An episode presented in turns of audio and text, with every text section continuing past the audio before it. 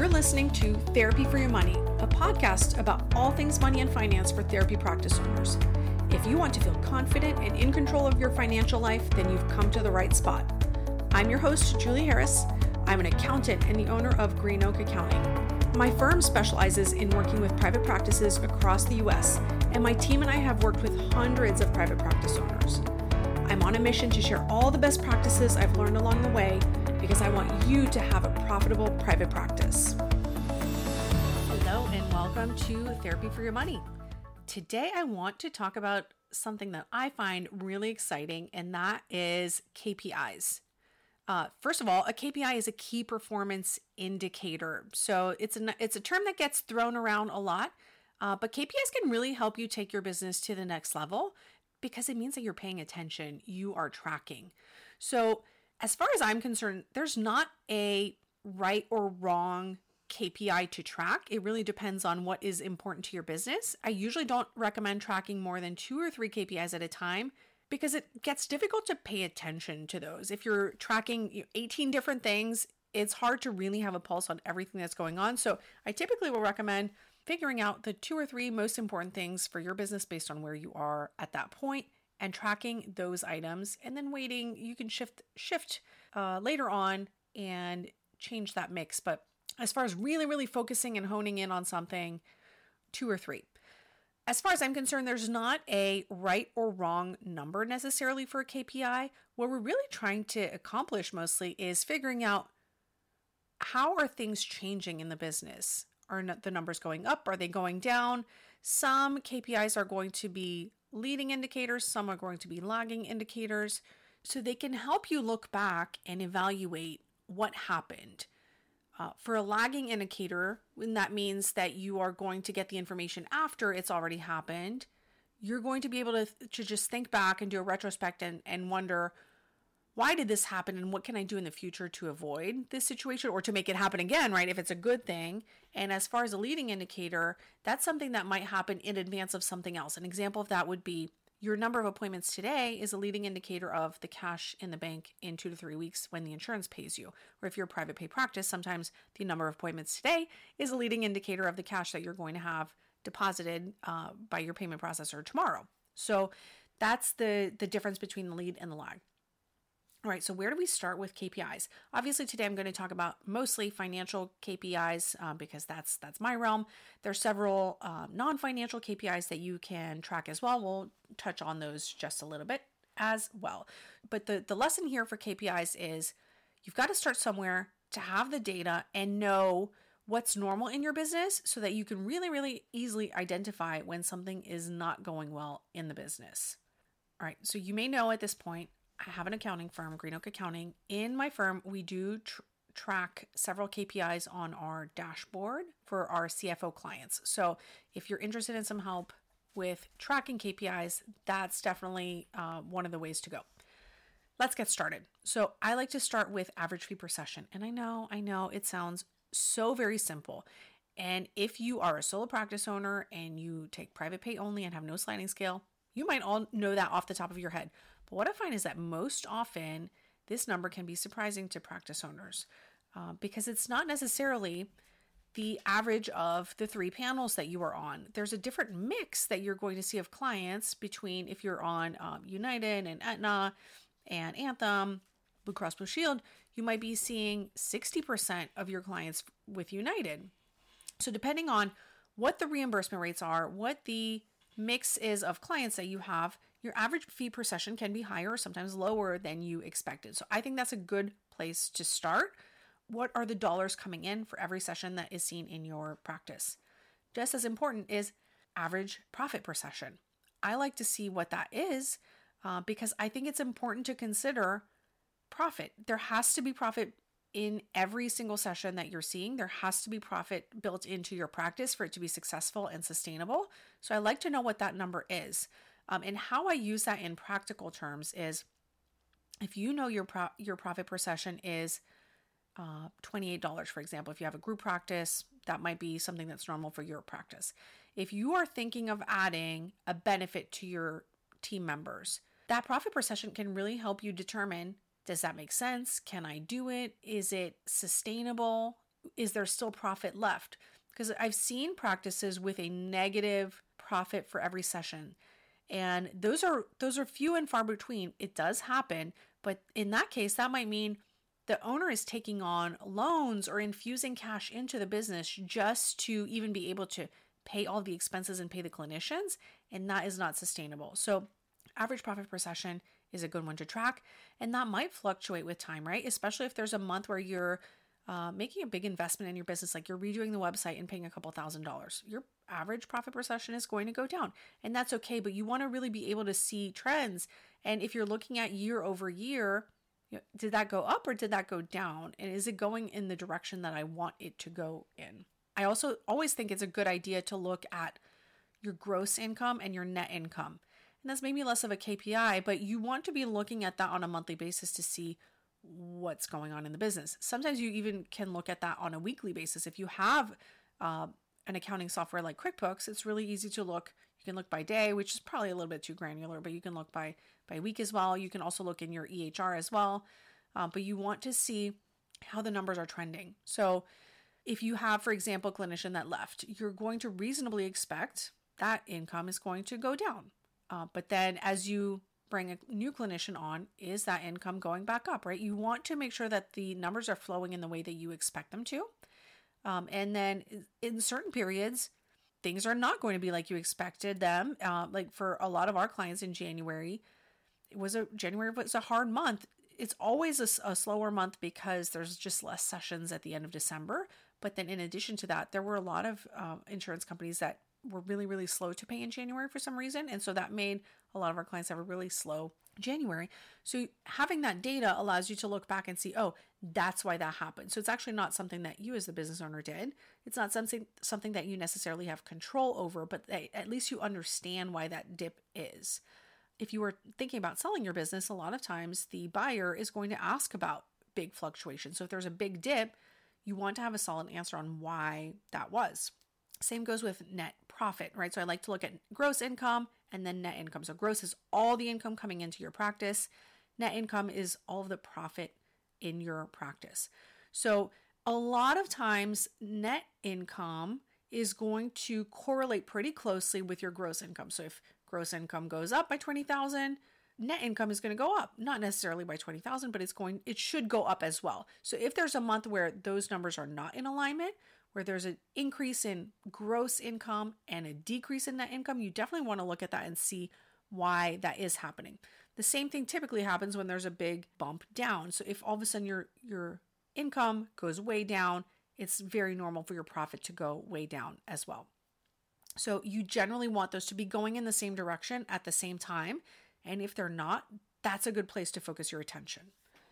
Another good place to look is income per therapist. And that calculation is just really easy. You look at your total income divided by the number of therapists. I typically also look at profit per therapist, so both income and profit per therapist. Why do I like to look at this? I want to see how this is changing over time. Generally, I want this to be fairly high. One indicator that we can see here is sometimes a practice with a lot of very, very part-time therapists is going to have a really low income per therapist KPI. And so what that can mean is there's a lot of work to be done by the owner as far as managing all of those people, all the clinicians in your practice. And that also typically means the profit per therapist is going to be really, really small. There are just economies of scale of having a minimum as far as the number of sessions per week that you're looking for from a clinician, and really holding true to those. And so when I see a really low income per therapist, that usually means like something is going on. There's just the scheduling is not working, the clinicians aren't filling up, or there's just too many people. So I typically would like to see that around the $10,000 per therapist mark. I think that's a good place to be, but even it's not unusual to see that number be even higher as well. Next up, cash on hand and your cash reserves. So cash on hand is an easy number, right? You can just go look at your bank account at the end of the month, see how much is in there. I like to look at cash reserves in months. So you would look at your cash on hand and divide that by your average expenses. And so our dashboard looks at the last few months of the year. And so you might get a number like 2.5 months, 6 months. I love to see a cash reserve of at least 3 months of expenses in a business, because when there is a big dip, like in January or COVID, right? Remember last year when all of a sudden the world closed and insurance stopped sending payments? If you've got that 3 month cash reserve of all of your expenses, not necessarily the income, but the expenses, then you're in a really good position where you don't have to lay anyone off right away, where you can still pay your team, you can still pay yourself, and the business can stay afloat if an emergency does happen, if a clinician needs to go on leave very abruptly and all of a sudden your income goes way down, right? If any hardships happen, you have money to keep things going. So cash reserve is an important one, I think. I look at all the expenses, like rent, all of your clinical payments, your admin team, your overhead, your software, right? All of that together. And I average that over at least the last 3 months. What was the average for those 3 months? And of course, if there's a true emergency, you might make some changes. You might make some cuts. But the nice thing when you have that kind of cash reserve is that the second something happens, you can just take a few weeks to say, okay, let's weather the storm and let's see, is this really a permanent situation or is it a temporary situation? And we don't have to shut everything down and stop our marketing coordinator and let go of our VA, right? So you don't have to let people go right away. You can kind of weather that storm and see how you're going to get through it. I also really like to look at the what I call officer's pay or owner's pay and profit altogether. So depending on the legal entity, there could be a couple of different ways that you, as the owner, get paid in your practice, right? So you might be getting a salary. If you have an S Corp, you might be getting a guaranteed payment if you have a partnership, or you might just be getting a draw if you're a solo practitioner. So I look at all those together, so owner's pay and profit, and I want to see where that as a percentage of income is staying. And so that will be very, very different for a solo practice and a large group practice, right? So where that number is going to be different, but I want to make sure that it's staying steady. And I look at the entire compensation package just because you might decide that you want a high salary because you're really close to retirement and that will maximize your Social Security. You might decide that you have leadership in your business and you actually want to have a lower salary and take more in distributions, for example, right? So there's a lot of different combinations there. But so if you look at it as a whole, I want to make sure that it's holding steady and then it's at least 20%. 20% is kind of my low mark. I always would like to see a practice at least at 20%. For a solo practice, that would be much higher. And if you want some data, we have if you go to therapyforyourmoney.com, we have both a solo budget tool and a group practice budget tool that has benchmarks for various stages of private practice. So you're welcome to go, and those are free to download over there if you'd like to see what your practice should look like based on the size of your business. I also like to look at how much you're utilizing the space. So I'm recording this in 2021. We're just slowly starting to go back to in-person therapy.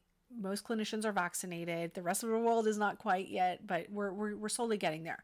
And so your physical space obviously was much more important pre-COVID, right? But if you still have a physical space, I still think it's important to look at it because one of the issues that came up very often pre-COVID is our clients would come to us, or we would onboard a new client and they would say, I really want to know if I can afford more space because we're completely full.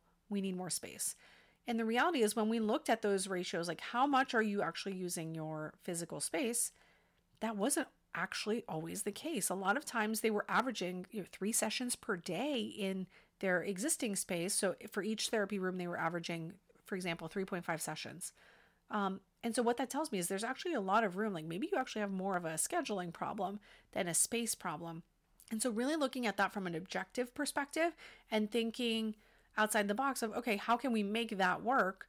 That can be really valuable because then you're not increasing your expenses at all. You're maybe hiring a little bit differently, or maybe your admin or intake coordinator is scheduling a little bit differently, but you're able in that existing space to accommodate double at least the number of clients that you thought you could. So in the age of COVID, a lot of practice owners have gone fully virtual, and I think that's really neat. I think that's hopefully going to be a sustainable business model long-term. I love the idea, so especially in really expensive areas, we have seen that more, like New York City, San Francisco. We've seen a lot of that happening where practice owners are just letting go of the space entirely.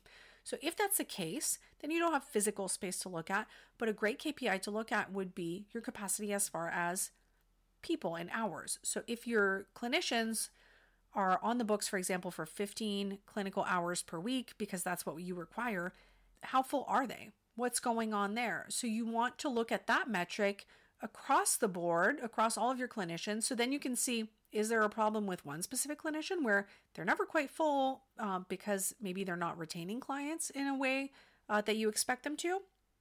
This also will be a great KPI that will help you identify when you need to start hiring.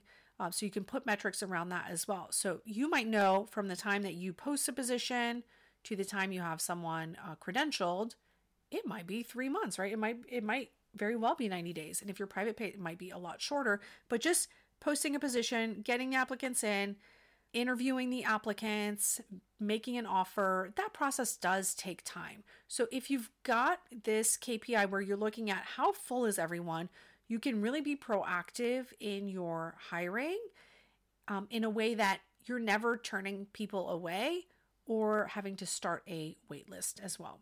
All right, next up is marketing. I think this is an important one to track, especially if you have any kind of help with marketing. So maybe you have a social media person, maybe you have someone who's helping you with content, but especially when you have that, I want you to be tracking inquiries coming in and conversions as well. That's always good data, right? That's always good data for you to have, but especially if you have a marketing person, I want to be able to measure the impact of what they are doing. A lot of times when you have a marketing person, the call to action that they're going to make to your potential clients is schedule an appointment with us, right? Call us or book an appointment online, whatever that may be. But you want to be able to track that to see, is it working? Is what they're doing working? And oftentimes during that process, you're also going to be asking, where did you hear about us, right? So that's how you can get even more specific. But that way you can see if you're spending $5,000 a month on a referral program for marketing, you can track, is that increasing the number of inquiries that we're getting? Are they good inquiries? Are they also converting into intakes or clients, right? So you're measuring those things and you can put a dollar amount, a cost of acquisition to, this is basically how much it's costing us to acquire new clients. So you can decide, is this method worth it? Is it not worth it based on what you're paying the marketing company, based on how long a client stays with you on average, right? So you can look at those numbers and see if that makes sense. All right, that's it for today. Those were a lot of metrics, and I would recommend pick a few, start there. You heard me talk about a dashboard earlier. At my accounting firm, we do have a dashboard that we offer our CFO clients. We are working on a version that will be available to the public. So it'll be a financial dashboard that can be used in your practice. It can connect to your QuickBooks account and show you your KPIs directly. So if you're interested in finding out about that when it becomes available towards the end of the year, feel free to go to therapyforyourmoney.com.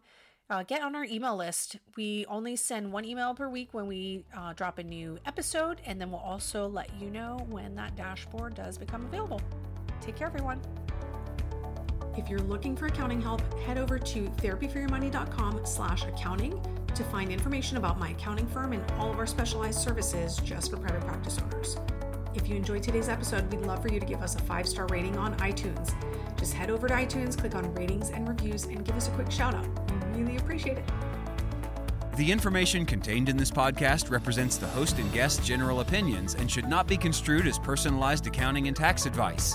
Listeners should consider all facts and circumstances before applying this information and seek appropriate advice from an accountant, financial planner, lawyer, or other professional. Any info provided does not constitute accounting, tax, or legal advice.